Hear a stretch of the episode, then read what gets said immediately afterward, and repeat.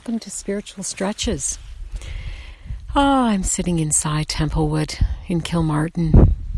It's been raining, sought refuge under an oak tree as I made my way down the road to this sacred place, this ancient site. As they say, it predates the pyramids. The energy is amazing, and the civilization that was here apparently just vanished into thin air.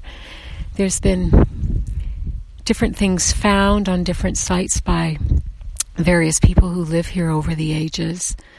And one that really caught my attention was a sword, and it's a tiny little thing. It looks like it's made on another planet.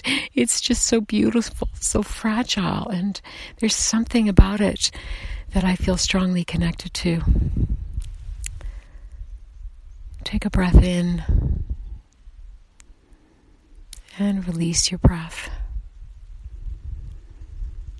Breathing in, there's nothing like the air on a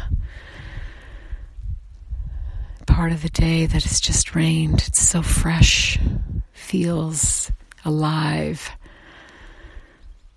And exhale, feel the beating of your heart. And this is a really quiet time for me. Time of self forgiveness, letting go of thoughts that I had that I did something wrong in my life that I've carried around those thoughts. It's time to let them go. So as you breathe in, any thoughts that you've had, aspects of yourself that you haven't been able to forgive, surround it with that light of the sun of your heart.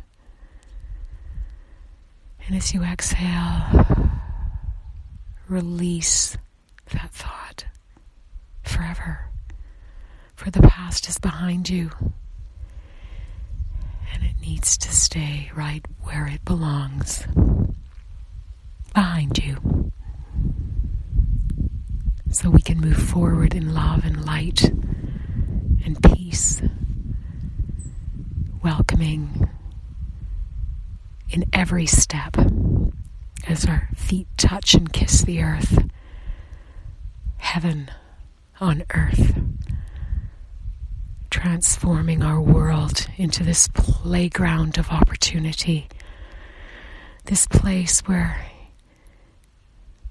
dreams, thoughts come true. It's all waiting for you. It's all waiting for me. And it's right here.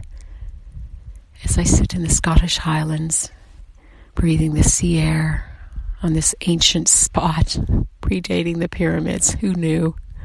I definitely would not have known. As of last week, I had no idea what I was doing on my week off before my course in Ayr.